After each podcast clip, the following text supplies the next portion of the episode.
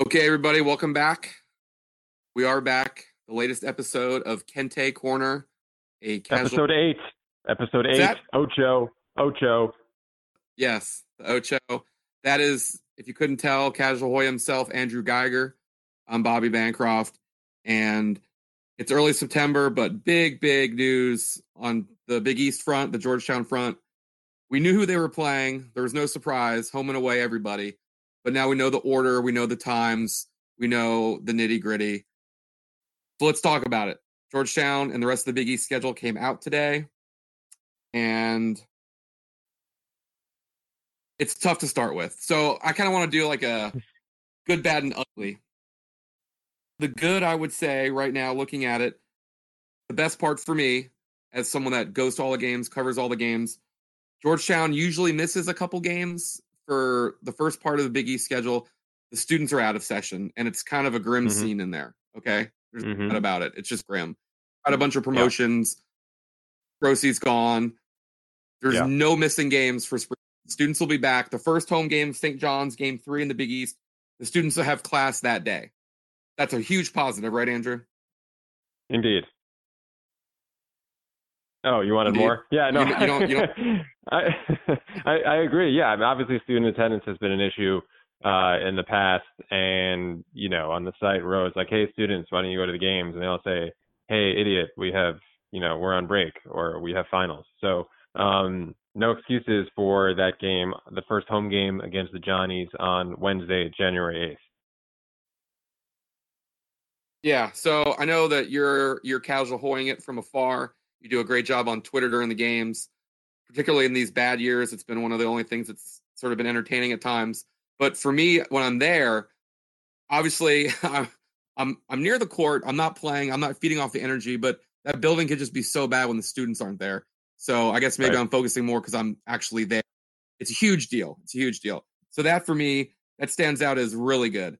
The other thing that I think is really good is Georgetown gets a home game against Villanova on a weekend. I know that I was that was my one comment before the schedule came out.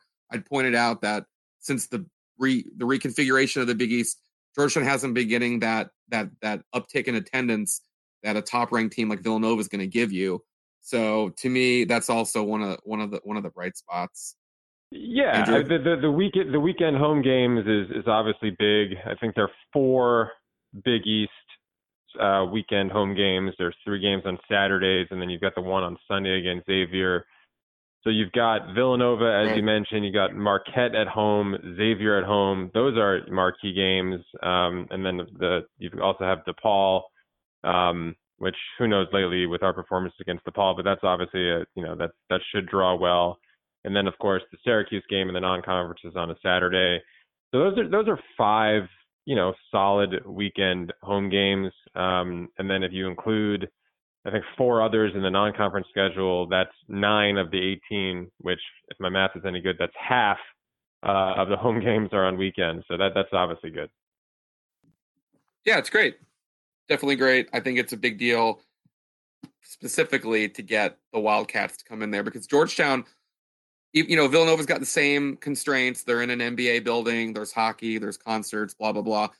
It always seems to work out that they're hosting Georgetown. That's one of, you know, one of the big games, even though Georgetown hmm has oh, been a little bit down recently. That's still the marquee matchup in the conference. Sorry, Xavier. Sorry, you know, Creighton, whoever else has been doing well. That's the as evidenced by Fox putting it on. Or no, uh yeah, Fox has it on. Yeah. You know, it's just it's just one of the big games. It is what it is. So I think it's great that Georgetown gets to treat their fans to a big Saturday game. Um Yeah, and and you got the big um the Super Bowl Sunday game uh at St. John's, you know, in Madison Square Garden on CBS. That's another Yeah. showcase game for the Hoyas. So there are plenty of opportunities for Ewing and Co to show out on national TV this year, which is which is good to see. Um, you know, I, I guess it's also a sign that Georgetown is somewhat back on the national landscape when we've got so many marquee uh, games in prime time, et cetera. Yeah, no, I mean, speaking of CBS, uh, CBS grabbed four Big East games as part of their partnership with Fox. Georgetown's in two of them. St. John's is in two of them. You know, I mean, these are the teams Mhm. that the the television partners want to be relevant. They want to be good, and I think Georgetown, after what they did last year, you know, there's definitely some star power there. Ewing is there. You know, they're they're you know the face along with Villanova, and they try to squeeze St. John's in there as well. That, that's who they want to be the yeah. face of the conference, and the TV lineup shows that. Um, the bad part to so me, I got, think. Yeah, yeah. Go ahead. Yeah. So getting to the the good, bad, and the ugly. The bad part is they start out three or four on the road, which I know I just talked about how great that the students aren't going to miss any games. But the problem with that is three of their first four on the road, and they're in completely unfriendly as of recently territory, i.e., places they mm-hmm. just don't. So that's well, tough... I mean, Providence has become a bit more friendly. I would say. I think we we won at Providence last year, if I recall, maybe even the year before. I, I, Ewing has had some odd success against Cooley. It seems like he's had more success than JT3. I'm kind of just basing that off what I recall. It may not be accurate in the least. Um, you want me so to tell you, you what's know, that, accurate? Sure. So yeah, they they swept them last year. That was awesome. Boom, uh, boom before that, they had lost five. Georgetown, and obviously Ewing hasn't been there the whole time, but they had they they they lost five straight in Providence, going yeah. back, you know, forever ago. But yeah, I mean, you know, that's history, and now we're moving forward and all that stuff. But you know, there's places where they have success, like they seem, you know, Georgetown maybe schedule some extra games in Hinkle Fieldhouse. They never lose right. there. You, you know, yeah. so to open up Providence, you know, they should. They're they're probably going to be, you know, it's going to be an even game, but Seton Hall and Villanova have been house of horrors for Georgetown this decade. Their Hoyas are one and eight at Villanova. they've lost seven straight. They're two and six. This is in since 2010. Two and six at Seton Hall. So when you when you start to you know map out success and what you're going to do, they really uh, you know it sounds kind of you know cliche, lame, or whatever you want to call it to be that Providence game on New Year's Eve is a big deal. It kind of is. Yeah, it kind it of is. is when you talk about their struggles at Seton Hall, who brings who you know brings back a good team, they might they might you know get get a bunch of votes away from Villanova as far as preseason who's the top team in the Big East. So you kind of probably play the teams that are going to be one and two in the Big East coaches poll when that you know whenever that comes out, and those are you know two of your first four games are at those places. Well, look, so uh, you you you you could very easily be looking at you know. Uh, a one and three start in conference play, right? And which is and, why you have you to know, win at Providence. You have to find a way to get to two and two, and then well, may, maybe schedule. I mean because because even if they start one and three, you know, that's the, the toughest stretch I think of of their conference play is really at you know at the beginning of conference play. I mean, even if they start oh, one and three, people are going to pa- people are going to panic. I won't. They really shouldn't. Yeah. Well, you you panic if when they're down two nothing. I mean, I think like you know, I, I I'm going to say if they start one and three, that's okay. Um, assuming are that you they tweet sh- that? Are, yeah, I mean, I'm assuming if they're showing signs of life and those games are competitive, I think one and three would, would be just fine because you're right. The rest right. of the, the rest of the the rest of their schedule kind of shapes up nicely for a, a late run. Um, and you know, it, it, the tournament committee takes into account how you're playing kind of more at the end of the season than the beginning, that kind of thing. Um, but we'll get to the game by game in, in just a bit. What's what's the ugly for you? The ugly is that the Villanova home game that I was so worried mm-hmm. about being on the weekend. If you saw my mm-hmm. tweets, mm-hmm. all of you that follow me on Twitter, I know there's a couple of you. For as great as it is on the weekend, it's the day after. It's it's the first day of spring break. Ah. So senior day, Villanova there could be, you know, let's hope there should be NCAA seeding on the line.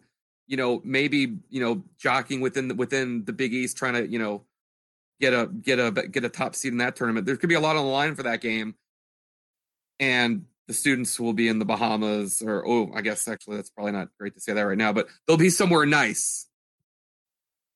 I, so, you know, I, I think that game can still sell out. I think there's enough star power there with Georgetown and Villanova that you don't need all the students there. I also True. think that a lot of True. a lot of the students could leave on Saturday night or even Sunday for their spring break plans. I, I don't know.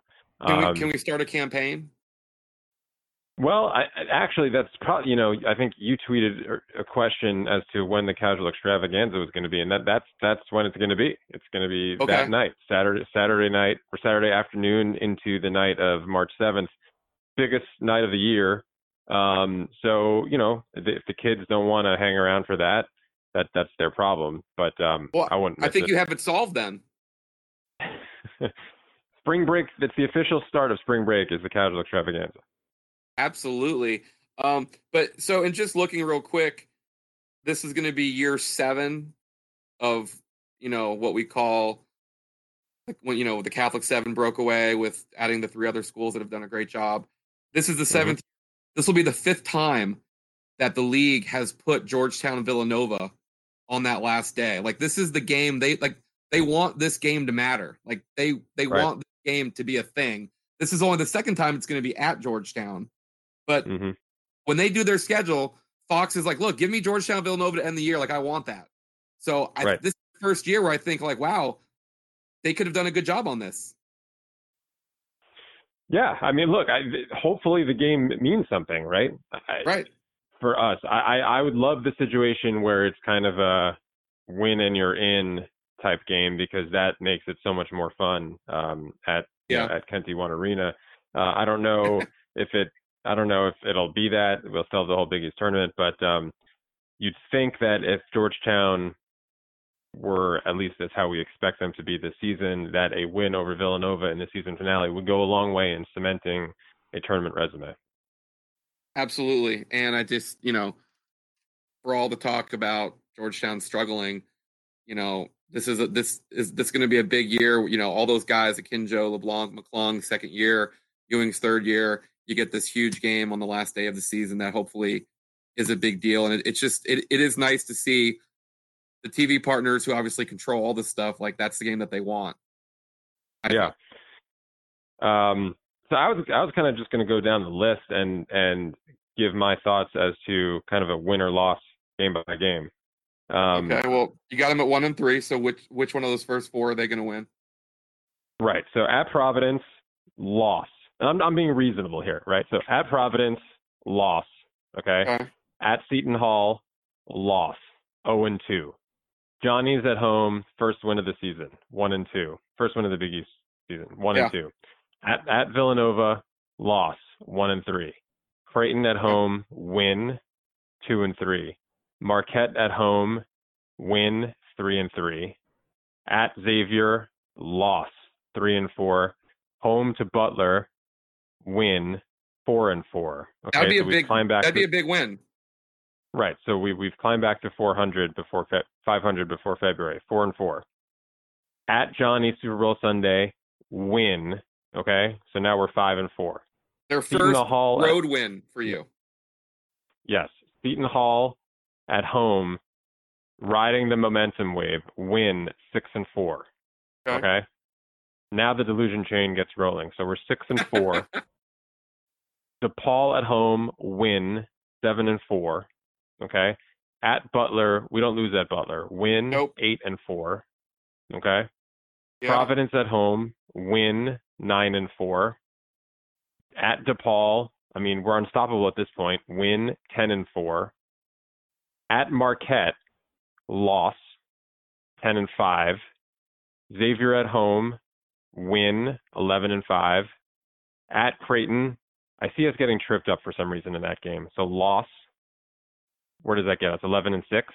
Do you have them on and the then, at this point? 11 and 6 is is good for what? Top 4 in the conference. It has to be heading into Gotta the final game against Vill- Villanova at home. Win that 12 and 6 in the Big East. Probably doesn't win the conference, but you're looking at a top 3 or 4 finish um, and it's also important to know with our non-conference schedule this year that I think a Georgetown team that can get 20 wins probably makes the tournament with that strength of uh, schedule. So absolutely. Right. So all you're looking to do then is cobble together eight. You know, if if if that goes true to form, then all you need is eight to nine wins in the non-conference, um, which really should happen. So I, I I'd really expect us to be dancing in March, and if we're not, it's a big problem. I think that to all of our loyal fans listening, and I want to say thank you because a lot of you are. I think that most people would sign up for that record and those actual wins right now. Yes. And I was keeping track as you were going along. It is really hard to disagree, although disagreeing is fun. Um, sure. I think there's a couple that you could flip around.